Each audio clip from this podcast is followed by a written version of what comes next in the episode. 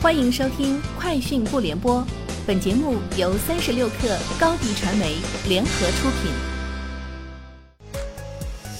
网罗新商业领域全天最热消息，欢迎收听《快讯不联播》。今天是二零二一年十一月十五号。钉钉近日完成一轮组织调整，新成立钉钉音视频事业部，并在该事业部设立钉钉风鸣鸟音频实验室。由声学专家冯金伟带队。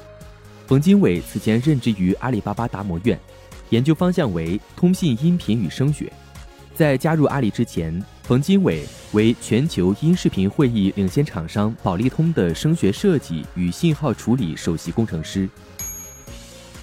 三十六氪获悉，搜狐发布二零二一年第三季度财报，该季度归于搜狐公司的非美国通用会计准则。持续经营业务净利润为一千七百万美元，去年同期净亏损为七百万美元，上季度净利润为两千五百万美元。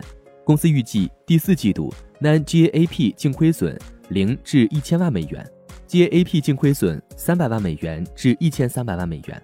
公司宣布，董事会已于二零二一年十一月十三号批准一项为期一年的、总金额最高一亿美元的美国存托股票回购计划。IBM Corp 和亚马逊旗下的亚马逊网络服务表示，他们将共同努力扩大石油公司用来管理不同类型数据的工具的应用范围。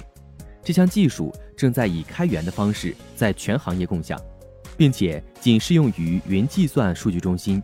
IBM 能源资源和制造业全球总经理马尼莎·乔拉在接受采访时表示，如今几乎百分之五十的石油生产国都需要数据存储。这是市场中相当重要的一部分。三星电子传，二零二二年将推出八十九、一百零一及一百一十四寸 Macro LED TV，与原先计划相比，将少掉七十寸级，改为增加两款一百寸以上产品。主要因三星研判 Macro LED 技术较 LCD 和 OLED 更有利发展大尺寸电视。Sensor Tower 商店情报数据显示，二零二一年十月，抖音及其海外版 TikTok 已超过五千七百万下载量，蝉联全球移动应用非游戏下载榜冠军。其中，抖音的下载量占百分之十七，TikTok 美国市场的下载量占比为百分之十一。Instagram 已超过五千六百万次下载，排名第二，相较去年十月增长百分之三十一。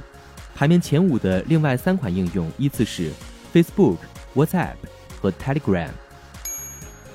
近日，有特斯拉消费者反映，在收新车时发现车内中控和后排并没有 USB 接口，而是只预留了孔位。手机无线充电功能同样被减配。然而，特斯拉并未实现告知，也没有提到补偿措施。此次受影响的车型涉及 Model 3和 Model Y 两款。特斯拉官方客服表示，这种情况是因为芯片短缺的问题，中央扶手箱的 USB 受到影响，目前尚未接到相关解决方案的通知。